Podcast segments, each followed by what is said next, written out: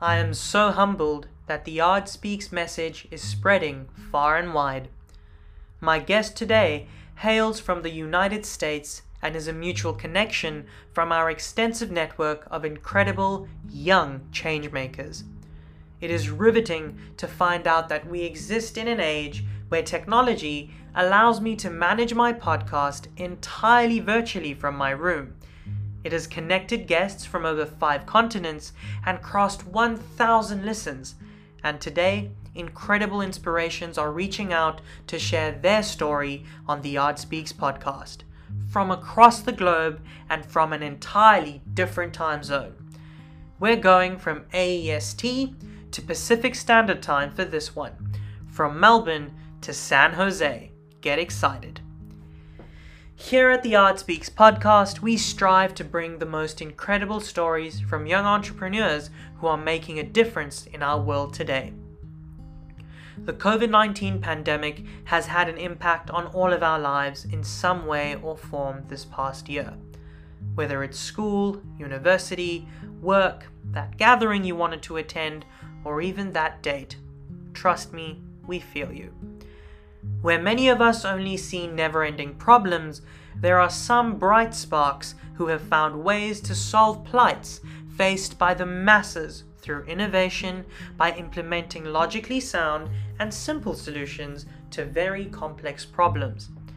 I won't give you all the facts, but the young man on my podcast today is single handedly responsible for helping the Californian government and specifically the San Francisco Bay Area save approximately $300,000 and protect over 40% of small businesses that don't have websites from shutting down permanently.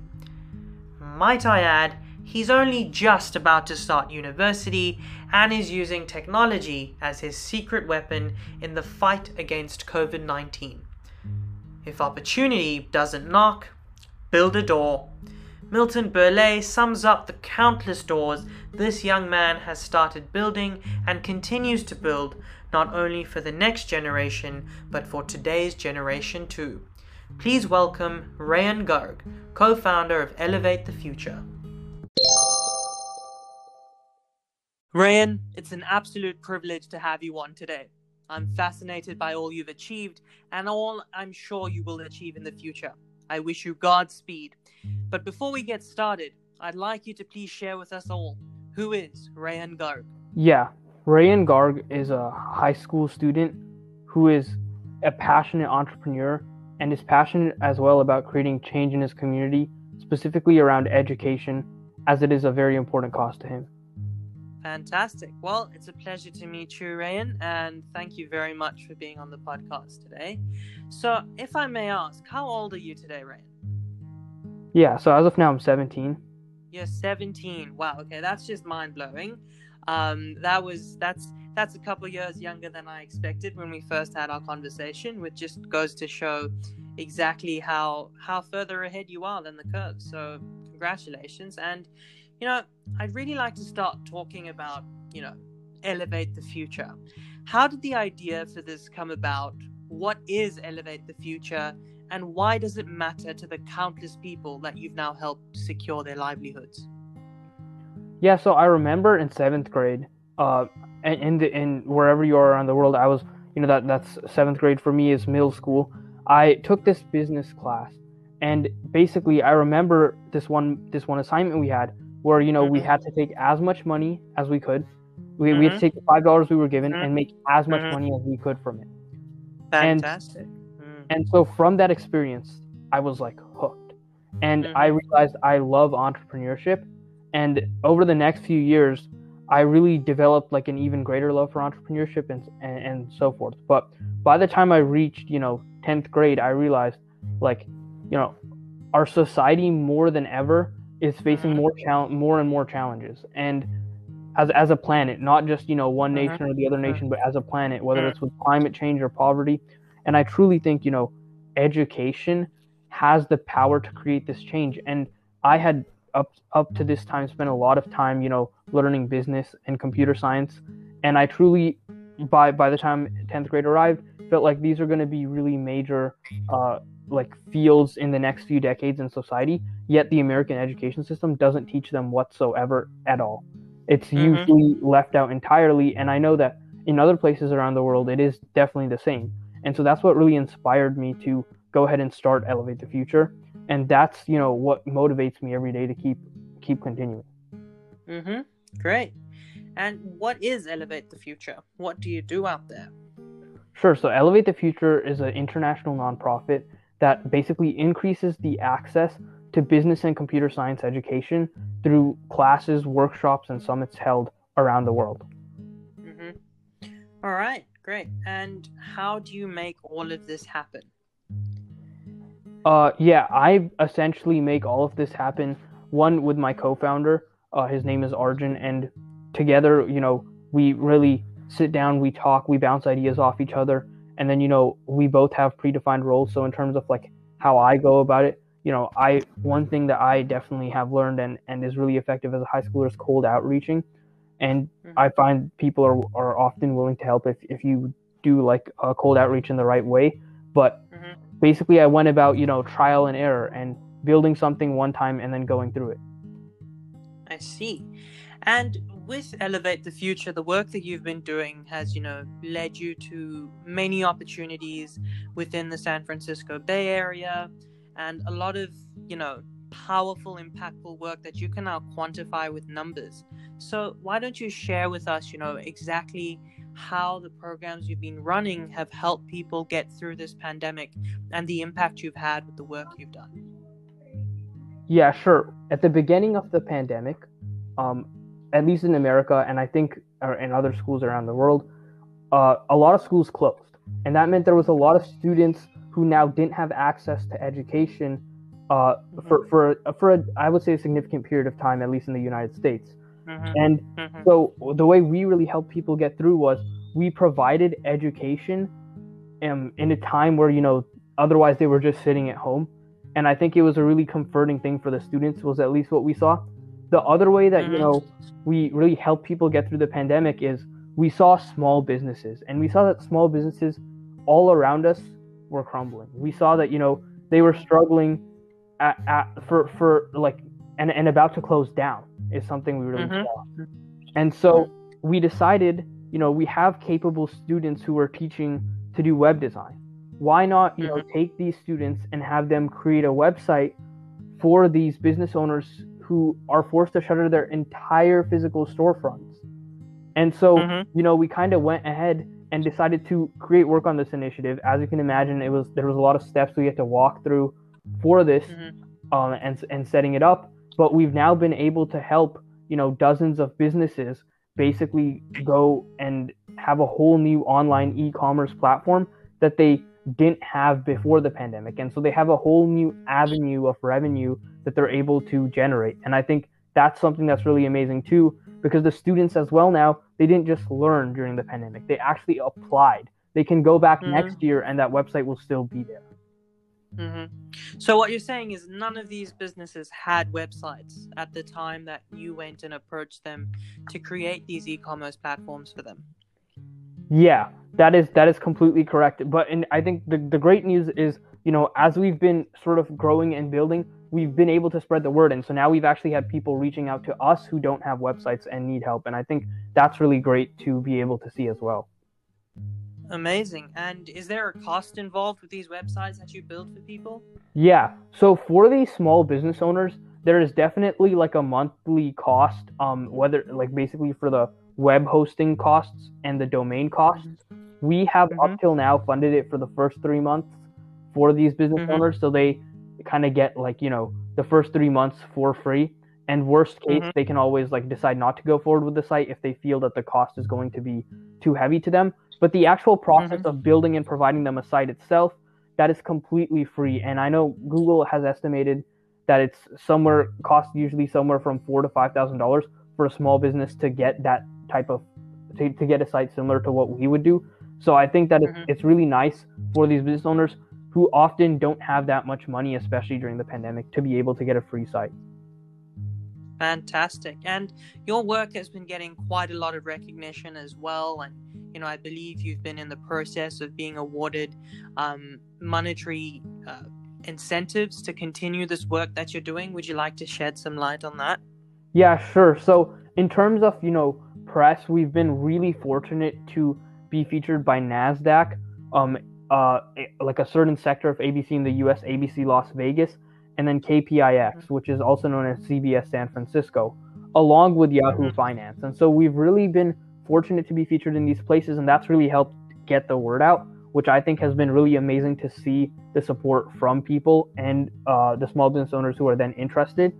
And in terms of funding, we have gotten funding from the Department of State, the Department of Defense, and a few other organizations such as the National Center for Women in Technology and our local city of Cupertino, all which are really helping us support the costs of these first three months of domain and web hosting, uh, which is mm-hmm. which is mm-hmm. really key for these businesses. Yeah. Fantastic. You know, Ryan, at, at the age you're at, to have this kind of support coming in from the entities that you've mentioned really is a phenomenal, phenomenal achievement. So, congratulations and the work you're doing to protect those businesses, to give them that support, that leg that they need to push forward and, you know, see this pandemic through. That's something very few people are able to do. So, congratulations on, on all that great work. Now, um, obviously, you're doing some absolutely groundbreaking work, but what has been one of the key lessons you've learned in starting up Elevate the Future and growing it to the point it's at today, or scaling it, if you will? Yeah, so I think I've learned a few different lessons, but just to touch on a few, one major lesson that I think applies for for listeners to all aspects of life is persistence. Mm-hmm. And I think a, a lot of this is, you know, for example, we at first when we were building out um, Project Falcon and we wanted to get the word out to small businesses, we wanted to tell them about this. Many of them, for example, thought, you know, wow, high schoolers are providing a free site. This sounds like like a scam.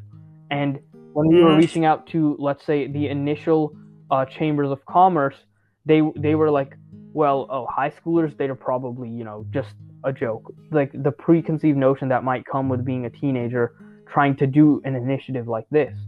And so, mm-hmm. if we had stopped at that moment, we wouldn't have been able to provide these business owners with any sites. But, you know, of course, mm. what I really learned through this entire process is the key is persisting. And I think, you know, we didn't give up after that set of business owners. I think there was a list that came out um, around the time the BLM protests happened of black restaurants or African American owned restaurants to support. And we actually, I remember we actually ended up calling all of the businesses on the spreadsheet who we didn't see having a website and trying to help them and that's actually how we got our first set of businesses and i just think like trying new strategies persisting is is how you know you're able to to move forward as as an organization or in all different aspects of life i do so many different things outside of elevate the future like for example with speech and debate and I've really learned the the importance of persistence there as well. So so I think that's the first thing, and the second really key thing that I wanted to share is learning. And I think you have to learn from your mistakes, and I think mistakes happen for everyone, or you know, learning experiences happen mm-hmm. for everyone, but it's about how you learn from them. And what I mean by that is like I'll give an example. So uh, for Elevate the Future, we had worked a good part of, of, of our summer after 10th grade on creating a curriculum. Mm-hmm. And this this mm-hmm. was a curriculum we'd spent a lot of time on. We had gone through all the different hoops of, you know, getting a school mm-hmm. to, to yeah. agree with us, working with minors, all those different things. And we were now on our yeah. first ever class. So, you know, wow. we, we didn't know like much at that time, first ever class. We get there, we see like 30, 40 kids, we see the teacher, we're mm-hmm. really happy. But then, you know, yeah. all of a sudden there's a there's a problem the kids did not have their permission slip signed. Like a good, you know, 15 or so uh-huh. kids did not have their permission mm-hmm. slip signed. And because of the way, like, at least okay. laws in our area work and stuff like that, they were not able to basically attend the class. They just weren't. So now we had a dilemma. We had to continue teaching the students who needed to be taught. And then we now had students whose parents were planning to pick them up at 4:30 and understand these are like elementary school kids. They they couldn't just, you know, go and sit somewhere and the office was kind of angry because they had like 15 kids coming in to now like call their parents. So there's now this whole dilemma that's become a mess for the school, and you know we persisted through that through that specifically uh, i mean and just for further information we actually ended up splitting up Mhm. there was like four of us there four of us like instructors there high school volunteers there Mhm. so we split up and two two people you know stayed with the students outside and helped facilitate that and two Mhm. people stayed inside but what we basically learned is that for every future class whether it was you know Mhm. in this same location or for further locations we ended up creating we made sure Mhm. that like weeks before the permission slip was signed and you know if you didn't Mm. turn in the permission slip by this date you couldn't get the information to attend the class we made it like Yeah. we made sure that this was never a fiasco that happened again and i think that was like a Yeah. really key to us being able to hold classes successfully hmm Fantastic. And you know, these are very important values, Rayan, and the fact that you have them makes me keen to ask a bit about, you know, your heritage, where you're from, and what gets you up every day in the morning, because these are principles that have to be ingrained in us from a young age. Although they can be taught at a later age, um, having them so early on and acting on them, as you always mention, not just learning, actually applying, is very important. So if you could touch on, you know, what gets you up every day in the morning and, and your heritage and where these values and principles came from, I think it'll be really valuable for, for other listeners to hone in on these skills and focus on how you can build this this attitude of perseverance and learning from your mistakes instead of, you know, taking them on and, and beating yourself up about them. Yeah, so in terms of heritage, I was fortunate enough to, you know, be born in San Jose, which is near the Silicon Valley, and basically grow up here. But in terms of heritage, and I think this has really affected me a lot, was my mom is actually a first generation immigrant from India, and my dad actually grew up in Africa and is a first generation immigrant um, and, and came here for college. But I think what's really interesting is I when I was younger, I was actually end up Mhm. visiting those places. And I remember when I visited Africa, Wow. for example, I was actually Mhm, able to mhm. see, you know, how it was like for the students there and see what they went through and Yeah. ob- observe Yeah. all of these different things because my grandparents by the way uh, still live in, in my, my dad's parents basically my grandparents still live in africa up till this day and i've lived there for you know over 40 years and so Yeah. I've I've gone back and because of that, you know, also like with my mom's heritage, I've basically traveled the world and got to understand and see and respect different cultures and kind of understand also a little bit about, you know, they also see, see how they live. And and I think that's really interesting and has been a major reason for why I believe education is really important because I saw how, you know, in Africa, many of these students would have loved to have a higher level of education that we are able able and fortunate I feel like to have in the United States. But I, I Mhm. that that's a major reason um, why I feel like education is important and, and what gets me up every day. Fantastic. That's that's nice to know, and, and nice to see the African heritage, uh, as I'm sure um, you know as well. I'm also, you know, spent 21 years of my life in South Africa. That's where I grew up. That's where I studied. So it's nice to see, you know, that heritage plays such an important role in defining your character and who you become um, as you grow up. So lovely to hear that. And now, uh, last but not least, a twofold question one of the greatest challenges you've faced as a founder and one of the biggest pieces of advice you've ever received for young budding entrepreneurs. So, just to go through that again, one of the greatest challenges you've ever faced and one of the biggest pieces of advice that you've ever received for young budding entrepreneurs just like yourself. Sure. So I think my answer to this will almost be like, you know, kind of two in one, but basically, I know one of the greatest challenges that I face that might actually be applicable to listeners is something I've touched on a little bit earlier in this podcast is about being a high schooler and that that kind of legitimacy. Every time sure look Mhm. I definitely would agree there's people to help because you know you're younger but every time you reach out to a to maybe like a corporation you want to work with or a local government agency or an, any other nonprofit many times they'll be like not it, it, it's very hard to get a response back especially when you don't know them Mm-hmm. and i think you know Mhm. for entrepreneurs or for for even like nonprofit leaders you really do need to do cold outreach a lot of the time so i think that's why this is going to be really relevant to the audience that's listening and uh, my i guess lesson or advice from this experience or this big challenge that i faced is that you have to, I guess, try different things. So I know initially I was just Mm-hmm. looking at the email address, like the contact us email address you find for most sites, and then I would stop there and like Mhm. you know I wouldn't get a response, and I'd be like, okay, I've sent so many emails, you know, no one's responding. I don't know what to do. But then uh, I actually Mhm. tried using LinkedIn, which is actually you know how how I ended up discovering this podcast. But basically, Indeed. on on LinkedIn, you so like for example, I would find you know the head agency of one of these organizations, and I would message them, and it would come off as a lot more human. And from there, I got so many more responses just with that method. Or for example, I'll give an example. I was trying to reach out to the city of San Jose uh, to Mhm. suggest my initiative and maybe see if they were open to a partnership to get the word out to San Jose small businesses. I was really having a struggle struggle with this. This was one of the biggest challenges for the initiative with helping small businesses, and we just kept reaching out to San Jose, and they just weren't responding.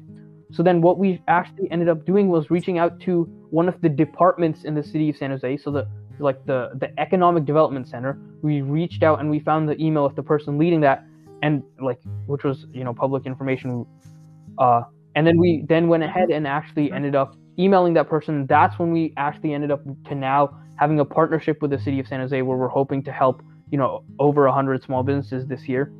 But the the whole situation was that I had to try a different thing. I had to you know try new things, try different techniques, and I think that's really what what you have to do with cold messaging. And I think especially in all different facets, as an entrepreneur, LinkedIn can be so helpful in finding people and reaching out to them, Mhm. and you know forming that first connection.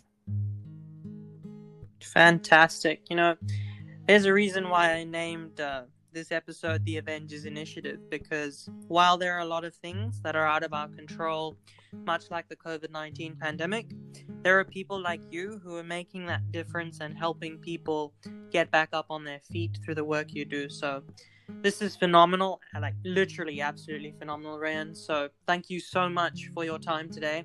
I'm super grateful, and this was super insightful. Um, as always, I wish you all the very best, and I'd love to keep tracking your journey and have another episode where we see how much progress you've made in this short amount of time. So, all the very best. Speak soon. Take care and have a lovely Yeah, day. Yeah, sure. If I may add one thing to to listeners out there, I really want to encourage listeners if they see a problem in their community and they they really feel strongly about it and they're passionate about it, don't feel afraid to take that first step because I know it can be so daunting, but once you take that first step, you'll be really happy you took it. But yeah, thanks so much for having me on and I really appreciate your time.